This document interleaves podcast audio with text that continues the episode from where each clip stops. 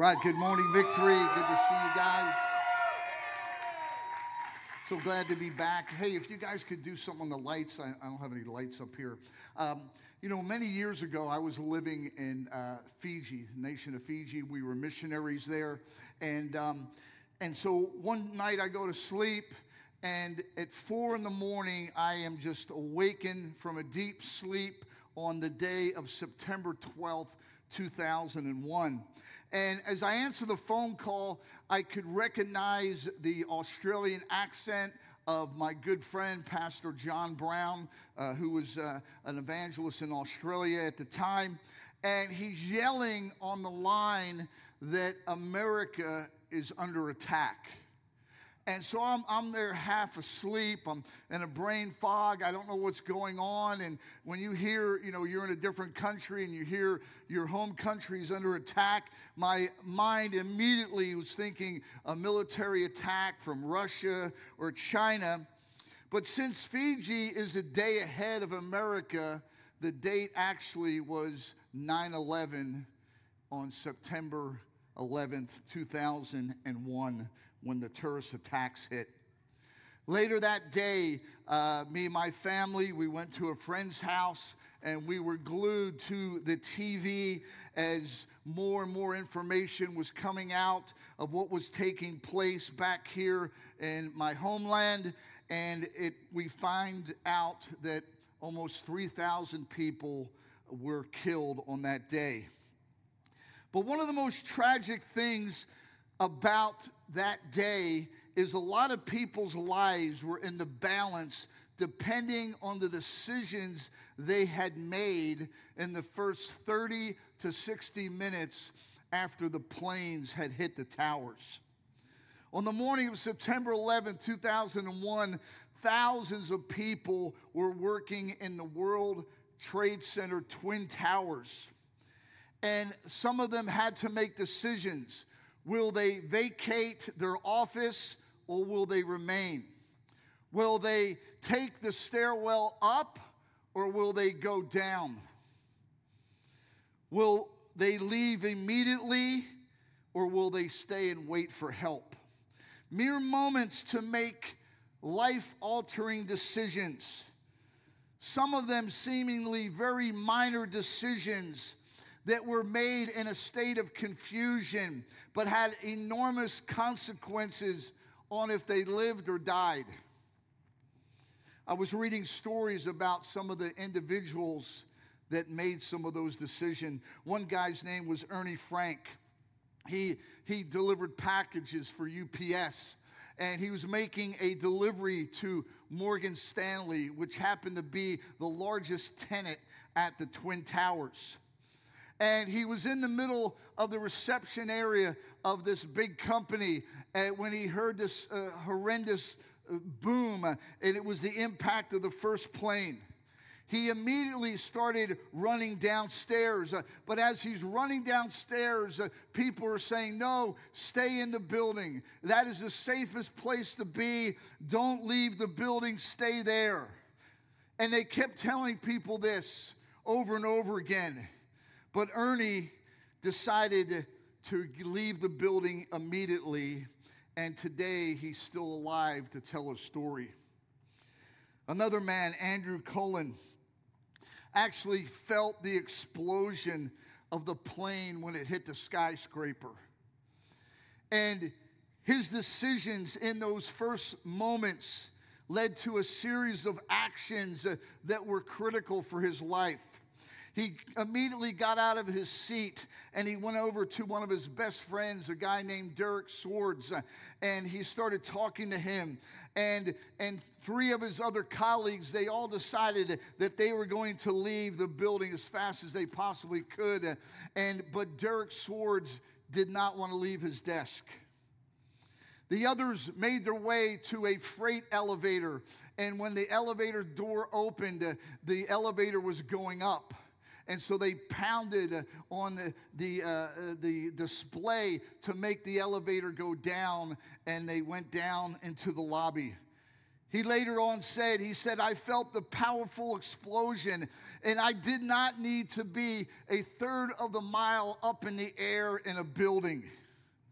Andrew, now 51 years old, can tell his story while his friend Derek Swords, who would not leave his desk, is no longer alive. Marie Patton had to make her own decisions. Marie was a veteran bond trader, and she and her colleagues, once they got onto the bond floor each and every day, they would not leave the floor. Many times uh, they would even ignore fire drills and, not even go to the bathroom because if they did, they could miss a phone call and they could miss a trade that could make them a lot of money. So they would never leave the trading floor. But when the plane hit the building, Marie looked outside and she noticed uh, uh, glass simmering in the sunlight, uh, and she realized there was serious damage to the building, and she needed to get out of the building and get out fast. She went to her coworkers and she was trying to convince them to come with her to get out of the building, but not one of them would listen to her. And she started running down the stairs as fast as she could. Once she got out of the building, she kept running and she ran for half a mile away from the buildings. And then the first tower collapsed. When she turned and looked to see the building collapsing, she realized that all of her friends were probably not going to make it. And later on in the week, Marie found that out to be true because she lost 40 coworkers in that day. People's decisions would dictate if they lived or died. See, one of the most important things in all of our lives, in all of our lives, is are the decisions that we make. And I want to read a verse out of Joel chapter 3, verse 14, it says this Multitudes, multitudes in the valley of decision, for the day of the Lord is near in the valley of decision. I want you to pray with me this morning. Let's pray. God, we thank you that you have given us a free will. And that free will enables us to make decisions. And God, I pray for every single one of us this morning that we would make the right decisions in our life, God. That we would be careful and listen to your voice and listen to your word, God. And that we would not uh, make wrong decisions in our life, God. And I thank you and I praise you in Jesus' name. Amen. Praise God. If you guys, the lights are kind of weird again, if you guys could get them back to normal. But here's that verse it says, Multitudes, multitudes in the valley of decision. Every day, each and every one of us are barraged with a whole set of decisions to make. Every day, we have to make choices and decisions. And these decisions can drastically affect our entire lives. You know, last week we started a new sermon series called Take It to the Bank. Uh, Omar brought a really tremendous message about accountability. And today, my subject in this message is transactions. See, in any bank account, you will have transactions. You'll write a check. You'll use your debit card. You'll uh, wire a transfer. You'll do an ACH and a whole host of other transactions. But no matter what the transaction is, all transactions are based on decisions that we need to make. You know, should I use my debit card to purchase this item? Should I transfer this amount of money to this other account? And on and on and on. We have to make decisions on what we're going to do with our account.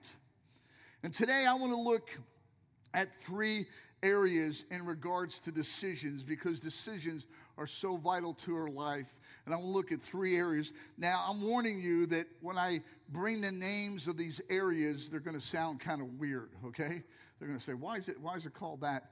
Well, there's a reason why it's called that. You'll just have to stay with me and trust me on this. But I'm going to give you the three names, and then afterwards, we're going to look in depth at each area of decisions. The first one is pillar of salt.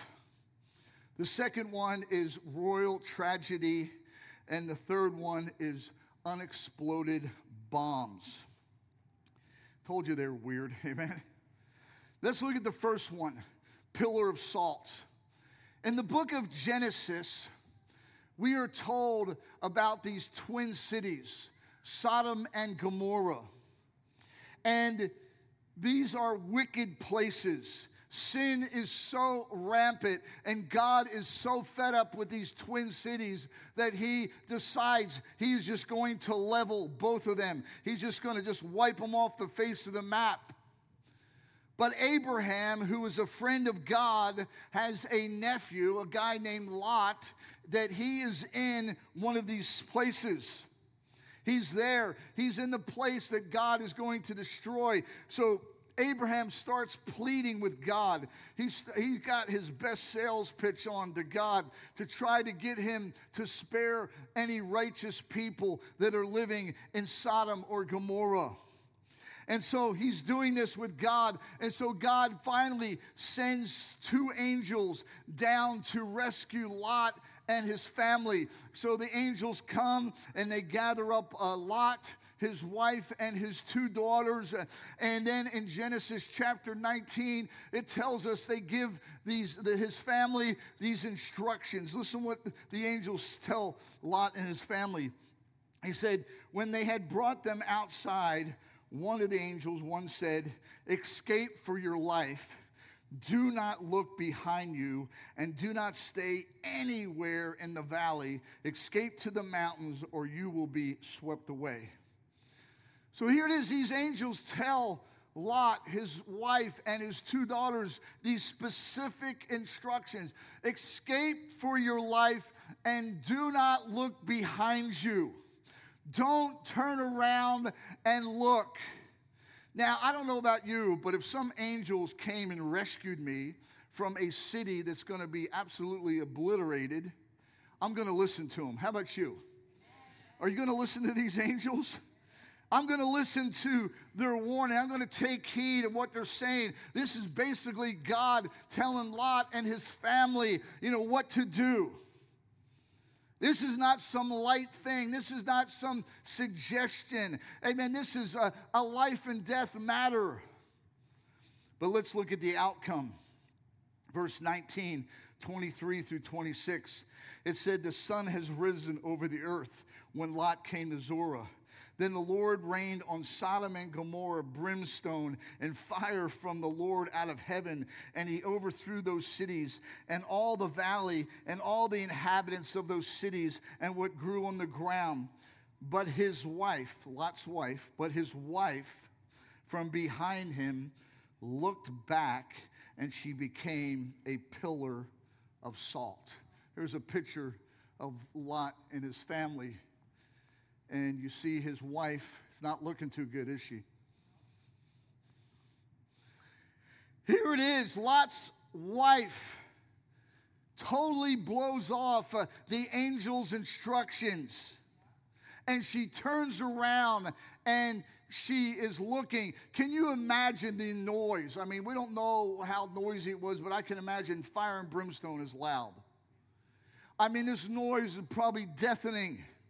The angel said, Don't look around, don't look back. Uh, but she does not listen to them and she turns into a pillar of salt. This is a classic example of someone not listening to specific instructions from God.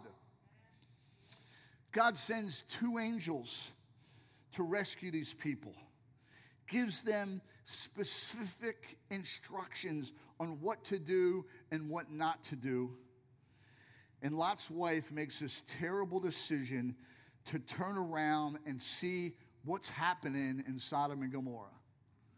You know what? I got to just check it out. I just got to turn around and find out what's going on in downtown Sodom. Now, we can all look at Lot's wife and blast her horrible decision. We can all go, oh, look at what she did. But you know what? A lot of Christians do the same thing. Hello? See, all of us, we have something even better than two angels instructing us. We have God's holy word. Amen. We've got the Bible, amen, that instructs us. It's all here. Everything we need to know, everything we need to know about how to live life, how to make the good decisions, how to stay out of trouble, how to do the, the honest and right thing. It's all here. Everything we need to know is right here. If we don't know what to do in a certain decision, amen, all we got to do is look in the Bible and there's answers for us. James 1 5, it says, if you want to know what God wants you to do, ask Him. And He will gladly tell you, for He is always ready to give a bountiful supply of wisdom to all who ask Him. Amen. If you are confronted with a decision and you don't know what to do, you need to pray and say, God, what do you want me to do? God, what is your instructions for me with this decision? What am I supposed to do? Amen. A lot of times we'll ask everyone else under the sun. Amen. We'll ask Jeeves, if that's even around anymore. And we'll ask everyone else uh, what we need to do instead of just talking to God. And the great thing is, it deals with every other subject under the sun. It does. It's amazing I mean, how much information is in the Bible? You know, people have a question, you know, should I date a non Christian? It's in there. It's in there. It tells us no. Amen. Don't be unequally yoked. Should I cheat on my college exam so that I can get a better grade? Should I do this? Should I get into credit card debt? They didn't even have credit cards in the Bible's written, but it talks about debt. It tells us really clearly. Should I lie to my boss to cover my butt? Oh, but I might lose my job. The answer's all here, man. It's all in here. Everything we need to know, it's there. Should I forgive my friend who said something mean to me? It's so amazing that we have a guide to help us make the transitions in our life, the transactions, amen. To make good decisions, to make things that, that we're not sure about, to make the right choice. It doesn't leave us in the dark. It doesn't leave us uh, by ourselves to try to figure everything out. It's all in there, man. Everything we need to know is in the Word of God. It's there. You know what? The Bible is like a cheat code. If you guys play any games, you know, there's a cheat code, and, and you know, if you're playing a game, you get all the, the that's what the Bible is. It's like the answer key. You're going to take a test, and you have the answer key. We have such an awesome Heavenly Father that He's given us all the answers. But the problem lies in the fact that many Christians don't listen to God. The problem isn't we don't know what to do, the problem is we know what to do, but we don't do it. That should be an awe moment, like, oh. We know what to do, we just don't want to do it. Lot's wife had two angels. I mean, two angels give them specific instructions. And she doesn't listen to them, and she becomes a human salt shaker. Morton, amen. She made Morton a lot of money. Hey, lady, don't look back. But she blows it off and then bam, her whole life is gone. Same thing with us, folks. We have God's word God's instruction manual on how to live, it's all there. All we got to do is listen to it. All we got to do is read it and know what it says. So we can make good transactions in life. Amen. You guys still with me? Let's look at number two. Number two, royal tragedy. Now, most of us know, unless you've been living under a rock, that uh, you know Queen Elizabeth, the monarch of Great Britain, passed away this week. Now, that's sad, of course. But that's not the royal tragedy I want to talk about. There's another royal tragedy.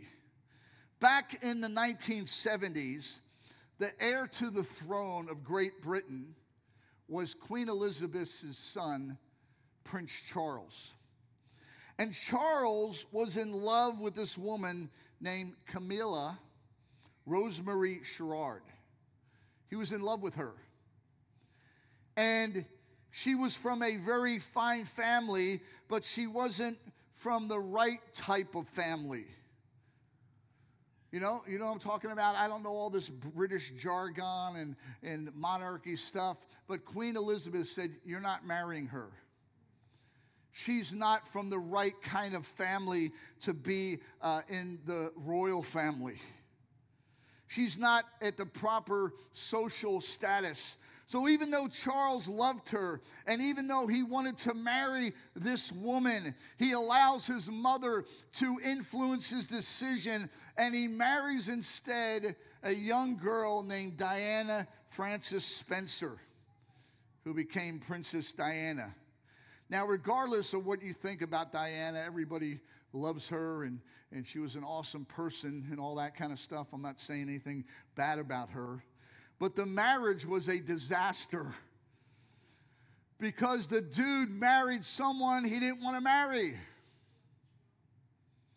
And it became an absolute train wreck for the royal family. Now, why did all this happen? Because Charles allowed someone else, his mom in this case, to influence his decision on who he was going to marry. And he, it, the crazy thing ends, ends up, he ends up marrying Camilla anyway. But even though they both got divorces, and I mean, all this other collateral damage ensued. But the royal tragedy happened because he allowed someone else to influence a, a, a major decision in his life. And this is something that plagues a lot of us we allow the wrong people to influence our decisions. Can I hear an amen on that one? We allow the wrong people to influence our decisions. You know, remember I said earlier, one of the most important things in all of life are the decisions that we make. And if we allow the wrong people to influence us on decisions, uh, amen, it can jack up our lives. You know, as I look at my own life, you know, some of the worst decisions I made, especially before I was a Christian, was I was heavily influenced by the wrong people. You know, and, and these decisions sent my life spiraling down, man. You know, I remember the first time I stole something. You know, some of you, you know this. I was a thief, man. I'd steal everything. I'm serious.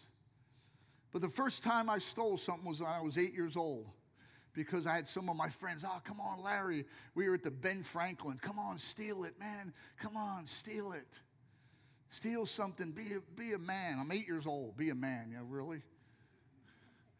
And that was the first time I stole something. And I thought, wow, this is great. I got something for free. And that started me in a life of crime. Friends influenced me. First time I drank alcohol at the age of 11 years old. People were pushing me. We were sleeping over my friend's house, uh, and they stole some uh, vodka from his parents. Uh, and come on, Larry, drink some. Come on, drink it. And I drank, and I chugged it, and got massively drunk and massively sick. And then that started me in the area of being an alcoholic. Same thing with drugs, same thing. And here it is. It doesn't change for any of us once we become Christians.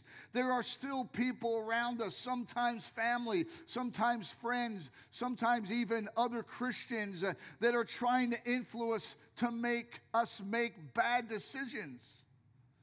You would think, oh, a Christian would never do that to you. You watch, they will. Listen to this great verse. This is a verse we all should know by heart. 1 Corinthians 15 33. It says, Do not be deceived. Bad company corrupts good morals. And so you can see this played out over a cross section of scenarios. You know, you might have a boyfriend and girlfriend, and one of them is pressuring the others to have premarital sex. You know, there's this pressure. Amen. Come on. Oh, come on, baby. I love you. Oh, I'm going to slap you upside the head, you little punk. Love you. We're in love. No, you're in heat. That's what you're in. You ain't in love. What is up with that, man? You little horn dog. I mean, you need to cool your jets, man. Oh, Pastor said horn dog. We know it's a lot worse is when young people are having sex outside of marriage, or even old people. I've seen old people, man, in their 50s and 60s having sex and they're not married. Doesn't matter. And there's this pressure. Oh, come on, it's okay. It's not bad. There's bosses sometimes that will try to influence an employee to lie to a customer. I'll just tell them this. And it's a lie. They want you to be dishonest. They're not paying you enough for that. Nobody's paying you enough for that. It's a bad decisions. Or maybe some other Christians, you know, they're trying to get you to leave the church. Oh, come to my church. I'll do that. You know, you know, get out of my face, man. And people are trying to influence you to make bad decisions. You know, one of the saddest examples of someone influencing someone else was a time when I was pastoring in Fiji. In Fiji, I had, I had a tremendous move of God among young people. And there was these two young teenagers that got saved. The guy's name was Yogesh, and the girl's name was Priti. That was her name and they got powerfully saved, uh, both of them from Hindu families. And they started coming to church and serving God. And, uh, and you could tell that they liked each other. And they were doing the right thing, and, but they liked each other. And then when Yogesh became 21, uh, Priti was 19, going to be 20, uh, he wanted to marry her. And they would have been a great couple. They had a calling on their life to do something for God, and, and they were doing right. But Yogesh was from a poor family, very poor. And then Priti's mom, her dad had passed away. Priti's mom found out about it and said, No, that's not happening. And so she arranged a marriage with some other boy for her daughter. Arranged the marriage. Some guy that she didn't even know, some guy who was a Hindu some guy she did not want to marry. And I remember she was going to go do it. She's going to marry some guy she doesn't even know. Here's a guy that she loves uh, and that she'd be perfect with, that she wants to marry, but she's going to follow the advice of her mom. I remember talking to her, and I said, Priti, do you want to marry this guy? She says, No. I said, Who do you want to marry? She said, Yogesh. I said, Well, marry him then. No, this is what my mom wants, so I'm going to follow her advice. Sad. We can't let the wrong people or the wrong advice influence our decisions, folks, because it could affect us for a long time. Now, here's the third area. Third area is unexploded bombs. Now, you're probably thinking, what in the world are you talking about? Let me explain. I was reading this article about uh, this wildfire that's taking place on the border of Italy and Slovenia. It's this massive fire that ra- was raging over this entire area on this border of these two countries. But the problem wasn't the wildfire, it was the multiple unexpected explosions of bombs uh, that almost killed many firefighters. These bombs that are now exploding are from World War I. World War I, a war that ended 104 years ago. These bombs uh, that have been sitting unexploded for over a century, now because of the heat of the fire, are now exploding. Sitting dormant for decades and decades, then all of a sudden, boom. That's the same thing that happens with some decisions that we make. We make a bad decision and it doesn't seem to affect us. Hey, I got away with this. It's not affecting me. I'm okay. Nothing happened. But then years later, there's an explosion. Amen? Decisions we made years before, they're buried. But then all of a sudden, boom, it comes to light. I've witnessed this a number of times where you have a married couple and one of them were unfaithful and the other never knew about it. And then it comes to light somehow. Let me tell you something, it always comes to light. The Bible says whatever's hidden is going to come to light. It's going to come out, man. And then, bam, an explosion. Maybe five, eight, 13 years later, kaboom, it comes to light.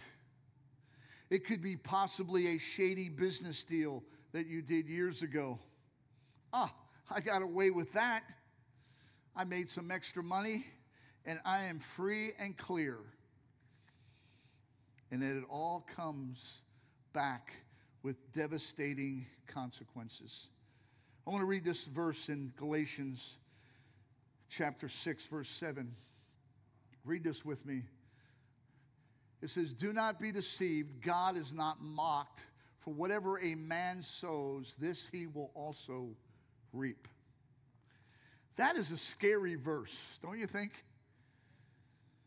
It's scary in the fact that you make decisions, you sow something, you are going to reap the consequences of that decision. It may not be right then, it may be six months down the road. It may be four years. It may be 15 years. But one day you will reap what you have sown. All of us will. And that's a scary thing to think that something we did years ago can affect us in our life now.